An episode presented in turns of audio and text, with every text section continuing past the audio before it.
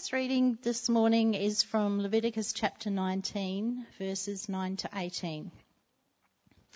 When you reap the harvest of your land, do not reap to the very edges of your field or gather the gleanings of your harvest. Do not go over the vineyard a second time or pick up the grapes that have fallen. Leave them for the poor and the foreigner. I am the Lord your God. Do not steal. Do not lie. Do not deceive one another. Do not swear falsely by my name and so profane the name of, the, of your God. I am the Lord. Do not defraud or rob your neighbour. Do not hold back the wages of a hired worker overnight. Do not curse the deaf or put a stumbling block in front of the blind, but fear your God. I am the Lord. Do not pervert justice. Do not show partiality to the poor, nor favouritism to the great, but judge your neighbour fairly. Do not go about spreading slander among your people. Do not do anything that endangers your neighbour's life. I am the Lord. Do not hate a fellow Israelite, Israelite in your heart. Rebuke your neighbour frankly so you will not share in their guilt. Do not seek revenge or bear a grudge against anyone among your people, but love your neighbour as yourself. I am the Lord. The second reading comes from Matthew chapter 18, verses 1 to 20. At that time, the disciples came to Jesus and asked, Who then is the greatest in the kingdom of heaven? He called a little child to him and placed the child among them, and he said, Truly I tell you, unless you change and become like little children, you will never enter the kingdom of heaven. Therefore, whoever takes the lowly position of this child is the greatest of the kingdom of heaven. And whoever welcomes one such child in my name welcomes me. If anyone causes one of these little ones, those who believe in me, to stumble, it would be better for them to have a large millstone hung around their neck and to be drowned in the depths of the sea. Woe to the world because of the things that cause such cause people to stumble. Such things must come, but woe to the person through whom they come. If your hand or your foot causes you to stumble, cut it off and throw it away. It's better for you to enter life maimed or crippled than to have two hands or two feet and be thrown into eternal fire.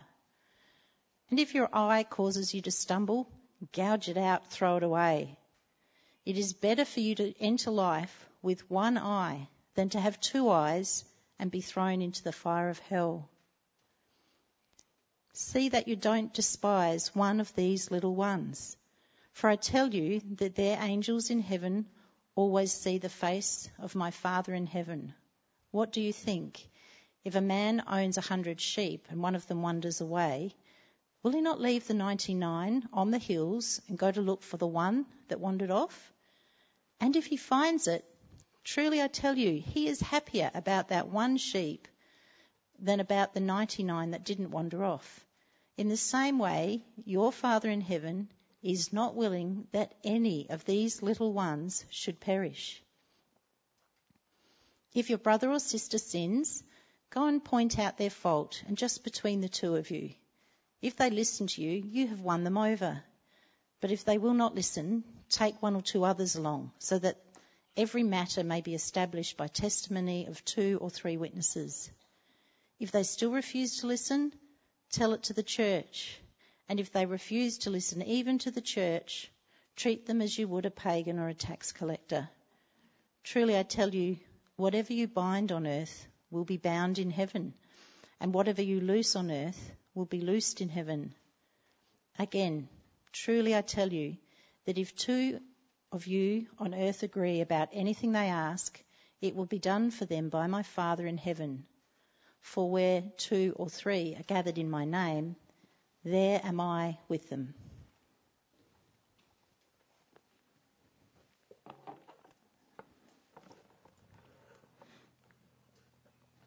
Have you noticed over these last few weeks in Matthew's Gospel that there's a couple of things that just keep coming out, we keep seeing? In chapter 14, we saw Jesus' greatness. He fed 5,000. He even walked on water. We saw that Jesus is a king of absolute power uh, who's going to build his kingdom. And then in chapter 15, we saw that Jesus is not a, a fraud like the other leaders. He's a, he's a far greater kind of leader. He's a king who can see even into our hearts He's a king who can actually lead his people close to God. And then in chapter 16, the disciples finally saw his greatness. Remember, Peter identified Jesus as the Messiah, the Son of the living God. And then from that time onwards, Jesus started to tell them that his greatness included him suffering and dying before rising and ruling. And then last week in chapter 17, we saw the greatness of Jesus atop the mountain. He's a king who's, who's human, but he's more. He's God's own loved son, divine. And yet even across that chapter, what did Jesus keep talking about in chapter 17? Three times he refers to the fact that he's going to suffer and die before he rises and rules. Looking back over these last few weeks, it, there's no question of Jesus' greatness, and there's no question that his greatness involves an enormous humility because he's going to lower himself even to die for his people. And along the way, he's made it clear that, that he sets the pattern for anyone who follows him. So these last few weeks in Matthew, these things, these three things are clear. Jesus' greatness, Jesus' lowliness, and that he expects his followers to follow him in lowliness. And so the disciples' question at the start of this chapter in 18, chapter 18, is pretty disappointing. Look again at what they ask. At that time, so at the very time that Jesus has been talking about these things, about the cross, at that time the disciples came to Jesus and asked him, Who then is the greatest in the kingdom of heaven? Now maybe this question has been sparked by the fact that Jesus has been talking about dying, leaving. So maybe they're thinking, well, who's going to replace Jesus? Maybe it's just that every movement needs its 2IC. Whatever the reason though, their question shows that their hearts are set on status. They're thinking about greatness as a way of self-promotion. But Jesus wants to change their thinking completely. In fact, He wants to change them completely. He wants to change anyone who would follow Him. And this is the first thing that we should hear today. We need to change and become the lowly. Jesus calls a little child to stand among them, and, and look at what he says to them in verse 3. Truly I tell you, this is serious. Unless you change and become like little children, you will never do well in the kingdom, feel happy in the kingdom. No, you will never even enter the kingdom of heaven. This is serious. We need to change to become like little children, or we won't even be a part of the kingdom at all. Now, before we, we go on from this, we really need to know what it means to change and become like little children, don't we? What is it about a child that, that we're to become like? Is it their good behavior? Is it their innocence? Because that really depends on what kind of child Jesus called amongst them, well, we see what it is that Jesus is speaking about as he keeps speaking. Have a look at, at verse 4.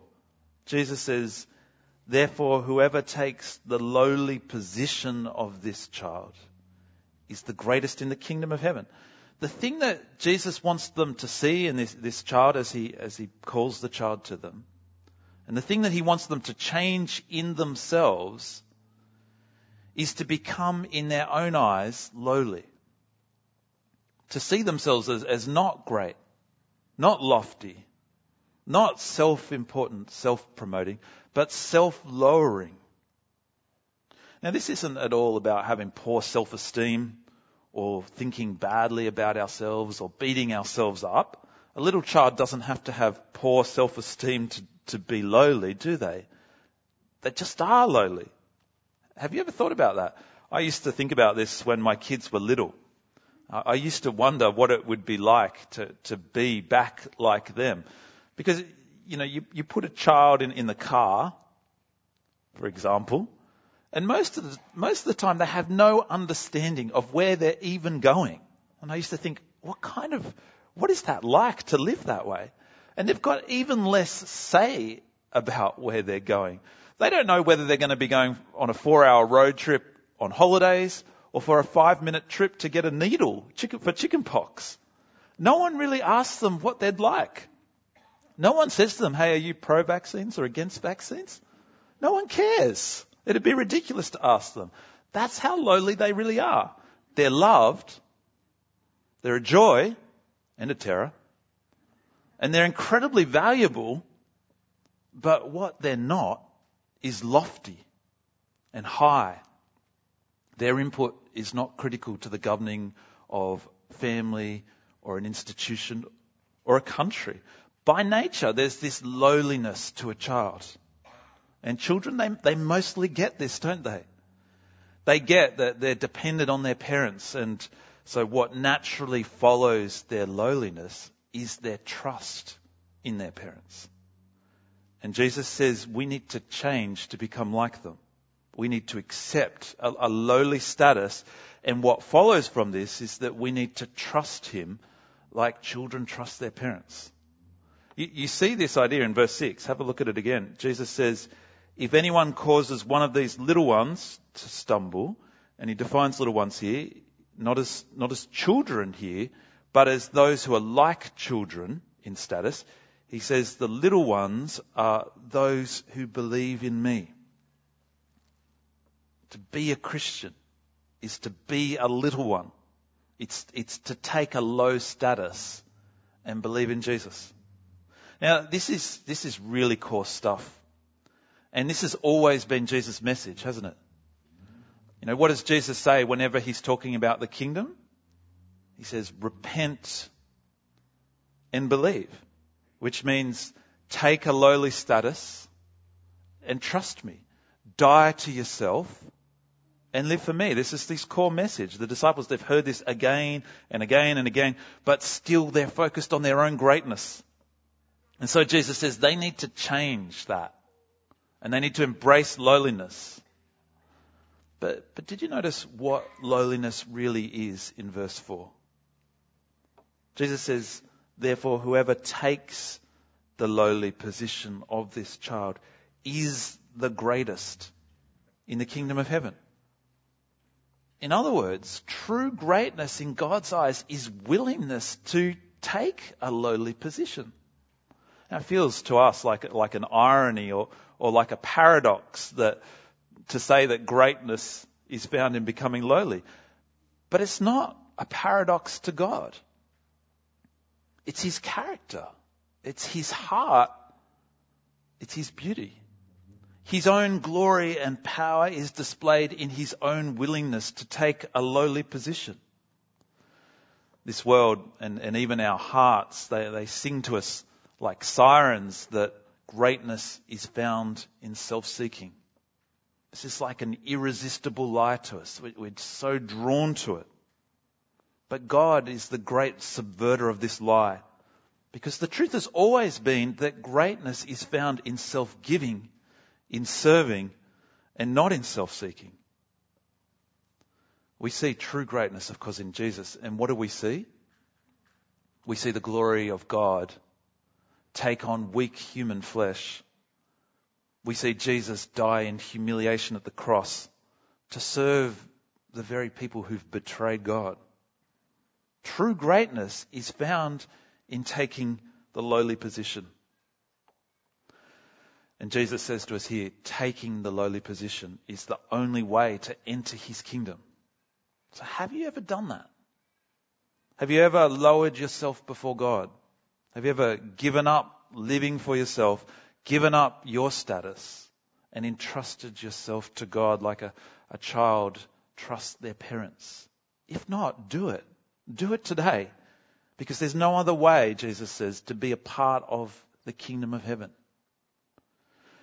But becoming like a child is, it's not merely the way to enter the kingdom. it's clear here from what Jesus is saying that it's also the way to go on in the kingdom. True greatness is, is true lowliness. True greatness is ongoing, genuine lowliness. And, and this is the second thing that we should hear today from what Jesus is saying. We need to keep taking the position of the lowly. And Jesus, he goes on in this passage to show what this looks like. And in chapter 3, we see it means three things. Taking the position of the lowly means welcoming others who are lowly. It means never causing someone else to stumble. And it means seeking the wanderer to be reconciled. We're very quickly going to look at each one of these today. And so first, taking the position of the lowly means welcoming others who are lowly. Look at verse 5. Jesus says, Whoever welcomes one such child in my name welcomes me. Now remember, one such child here means someone who believes in Jesus, someone who lowers themselves and follows Jesus. So this is Jesus saying to us, Whoever welcomes a fellow follower of me, a fellow lowly follower of me, because they follow me, is actually welcoming me. Jesus is saying, if we see in lowly people who follow him not self-interest for us to exploit, or not a nuisance for us to avoid, but if we see Jesus himself to be welcomed, then we're actually serving Jesus. Now, this is a, a, massive change of heart for most of us. But we're to see the, the image of God in all people.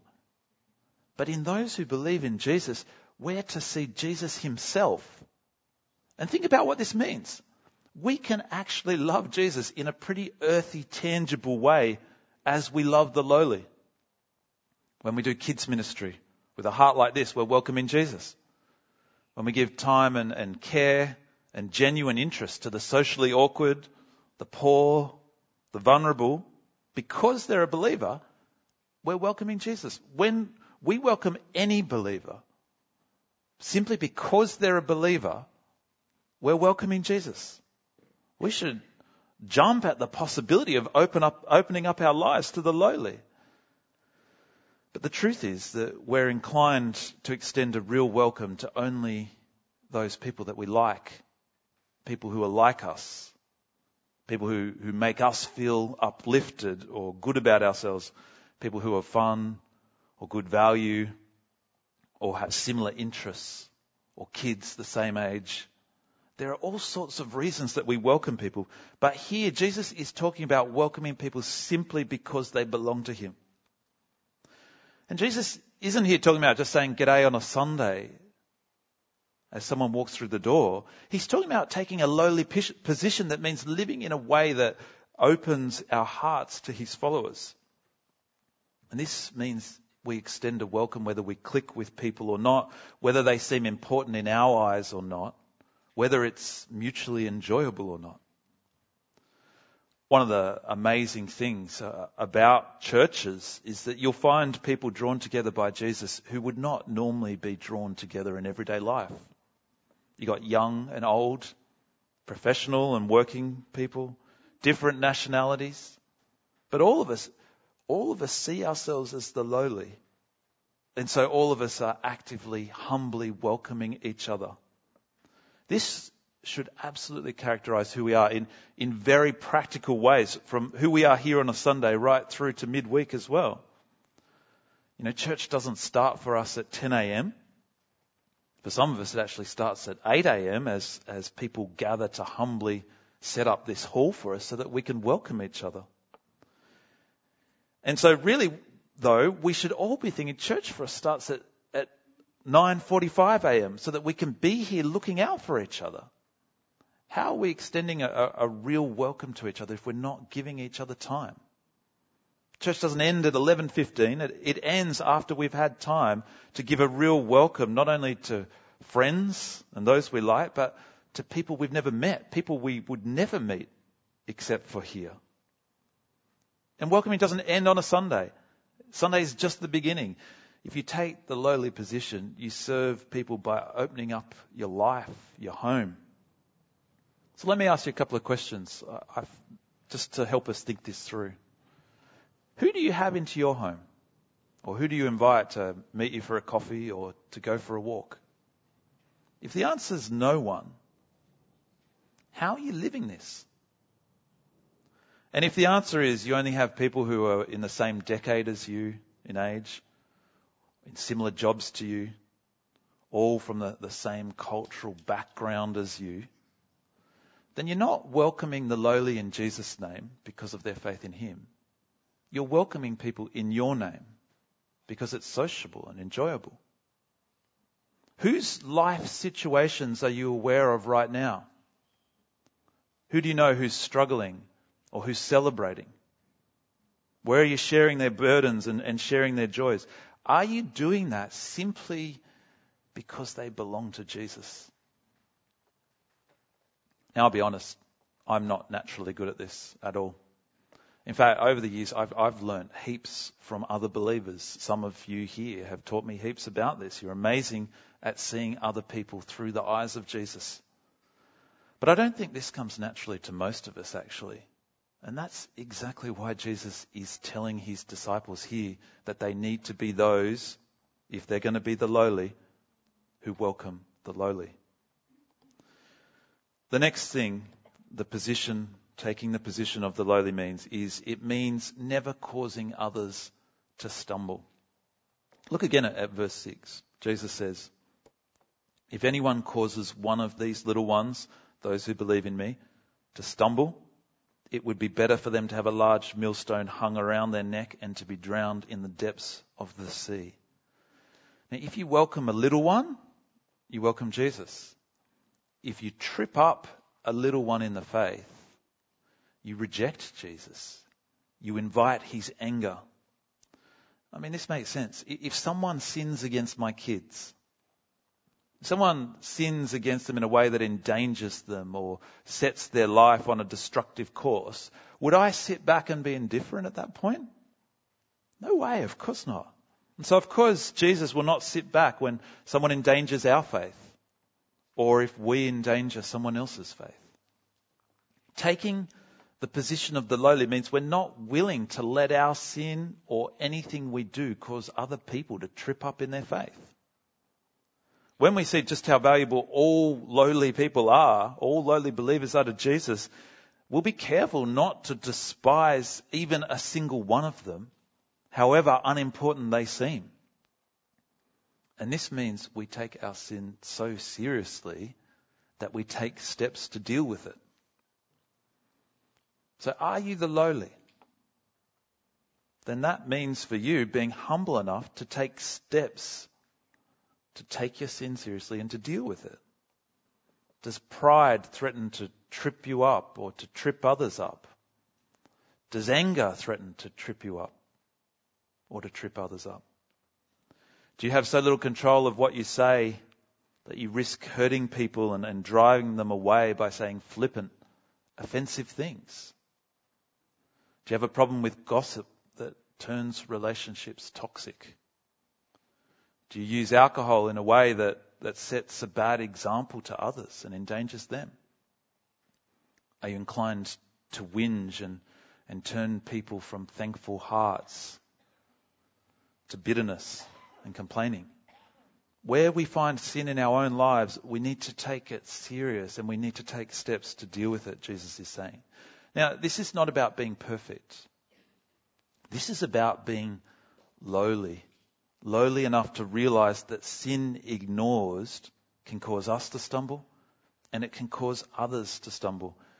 It takes great humility to, to actually be honest about sin. Honest between God and ourselves. Honest with the people we endanger and honest with other believers who can actually help us. But we follow Jesus. We are the lowly. And so we take sin seriously for the sake of others. The third thing taking the lowly position means for us is that it means seeking the wanderer to be reconciled. Now, at this point, Jesus tells a parable about how a shepherd of a hundred sheep will leave the 99 behind to go and seek the one lowly sheep that's wandered off. And his point is, this is how God works too. God's heart is, is to seek the lowly and to bring them back. God's on about reconciliation. He doesn't want his people to perish. And the reason that Jesus is telling this parable here is that he's, he's seeking people who'll share God's heart. He wants us to be lowly enough to, to also seek reconciliation. So look at verse 15. Jesus says, if your brother or sister sins, go and point out their fault just between the two of you. If they listen to you, you have won them over.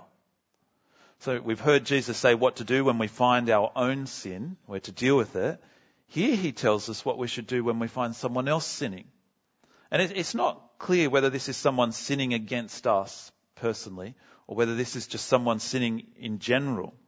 But Peter, he seems to understand it as sinning against him personally because in next week's passage we'll see he asks the question, well, how many times should I forgive someone? But whether it's sinning against us personally or just sinning in general, Jesus is telling us here how to approach this as the lowly. And his point is that instead of seeking justice or seeking to humiliate someone or seeking to vindicate ourselves, our heart as, as the lowly is to seek reconciliation, no matter how lowly or insignificant that other person might seem. All these steps are, are all about going out of our way to pursue the lost rather than to just cut them off. The Father goes to great effort to seek his people, and his joy is real when he finds just one of them. And we're told we're to be like him. But you know what I find really sad about this passage or the way it's used is that often this passage is used by Christians or it's seen as a way that you can deal with someone who's wronged you in the church. It's seen as a way to try to force someone into admitting their fault. But taking it that way, it's to rip the heart out of it and to turn it into something hideous. This is all about seeking reconciliation. This is all about the lowly seeking the lowly. It's all about sharing God's heart to see the wanderer brought home. And don't you reckon that completely changes how you would approach someone who's sinning? It changes your motivation. Jesus gives us four steps here to seek someone who's lost. First, when someone sins, you take, taking the lowly position means you go to them and you go to them alone. You don't gossip. You don't broadcast it. Neither do you cut them off or pretend nothing happened. You go with a heart seeking reconciliation. And you do everything that you possibly can to make it easy for them to listen to you. And that takes great humility, especially if you've been wronged and hurt and treated badly, treated badly. But if your heart is reconciliation, if they will listen to you, then you've won them over, Jesus says. Not simply won them over to your side, you've won them back to the side of Jesus. But if they won't listen, if they won't take their sin seriously, then they're in danger of being lost to God forever. And they're at risk of, of in, endangering the salvation of others, causing others to stumble. And so the second step in taking the lowly position is to take two to three witnesses so that they, it's clear that it's not just a personal thing. This is still about seeking reconciliation. It's, it's still about wanting to win people to Jesus. It's not about trying to get people to take sides. And so again, everything we do should be about trying to do it in a way that will help them to listen, even if we go with a couple of people. But if they still won't listen, Jesus says the third step to take is to tell it to the whole gathering of believers. And this sounds harsh, but the heart is still reconciliation. And even the fourth and final step in verse 17 is the same. Jesus says, if they refuse to listen even to the church, treat them as you would a pagan or a tax collector. And we can so easily misunderstand this, can't we? We hear this and we think it sounds like we need to punish them. But how does Jesus teach, how does Jesus treat tax collectors? Well, he loves them and he treats them as incredibly valuable. And because of that, he calls them to lower themselves and repent and believe. What Jesus is saying here is that we should call a spade a spade. You know, think about it like this. You know, if someone says to me, you're committing adultery and you shouldn't. And if I say, so what? And then if three people come to me and say, no, really, it's not right. And if I say, go away, mind your own business. And then if the whole church says to me, it's really not okay, you need to take Jesus seriously. If I won't listen at that point, then I've, I've shown myself to not be somebody who wants to follow Jesus. And the most loving thing that people could do for me at that point would not be to say, oh well, let's just ignore it. Let's just carry on as if it doesn't matter. The loving thing would be to say, we love you, but you need to humble yourself and return to Jesus. And until you do, we're not going to just pretend that you're a part of his kingdom. There's a, a humility in seeking to reconcile someone when they've wronged us. And there's a humility in being willing to see this through and willing to say it really does matter. It's actually a proud thing to say, oh, I know that Jesus has got a problem with this, but I'm, I'm fine with it. We're okay with it. That's not humility. And just before I, I move on from this passage, I, I want to just point out a couple more things here, ways that we could get this wrong. Because this is what to do with people who call themselves Christians. It's not something for non-Christians who are, among, who are among us. It's not something we should do for them. This is about a Christian seeking to restore another Christian who's sinning. And the other thing to say about this before we move on is that there are some scenarios that are, that are more complicated than, than the kind of scenarios that Jesus is talking about here. If someone is a, a leader and is sinning, and especially where there's a power indifference, it might not be as straightforward as, as going and speaking to them one to one. There are sometimes that, that we would actually need to take a different approach. And if there's ever abuse, then it's entirely appropriate that the person abused doesn't need to confront their abuser one to one. My point is, the heart of this is that we point out sin in order to see people restored to Jesus. So we don't do nothing, and we don't take destructive action. We take the right action, which is usually to try to win back the person one to one. But there'll be sometimes that the right action, where there's a gross abuse of power or an imbalance of power, Sometimes the right action is different.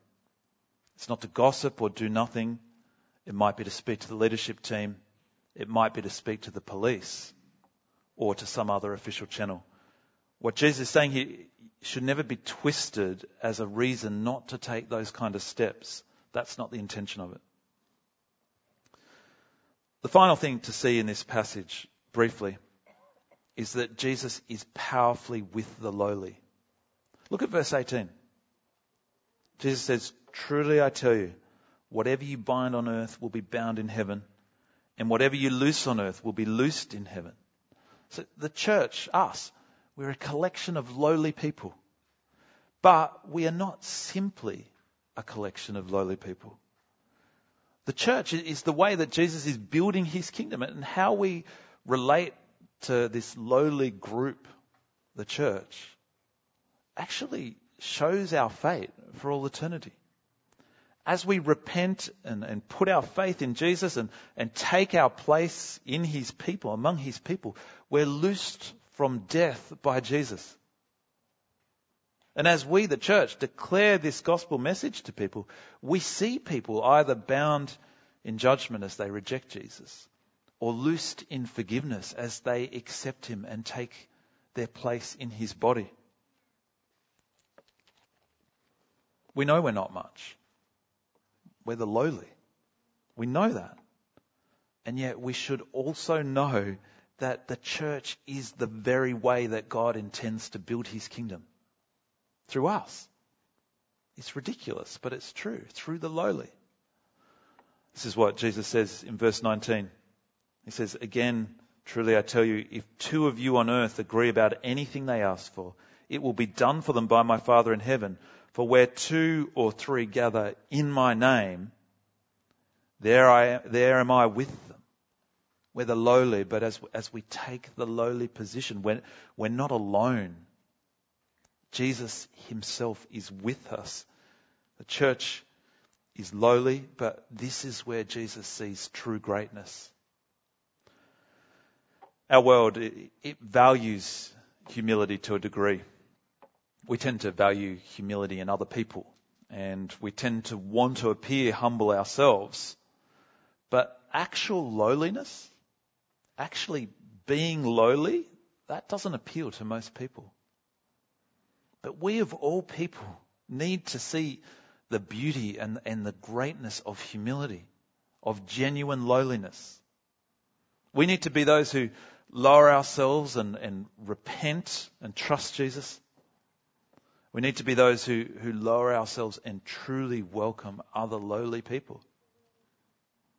We need to be those who lower ourselves and call out the sin in our own lives that would trip us up and the sin in our own lives that would trip others up. We need to lower ourselves and seek those who sin even against us, even when they hurt us, and seek them to be won back to Jesus' side. Let's pray for God's help in this. Heavenly Father, we thank you for the God you are, that your character is to take the lowly position in order to give and to seek the lost. Father, in Christ Jesus, we have seen your glory, that in Jesus you would come and die for us.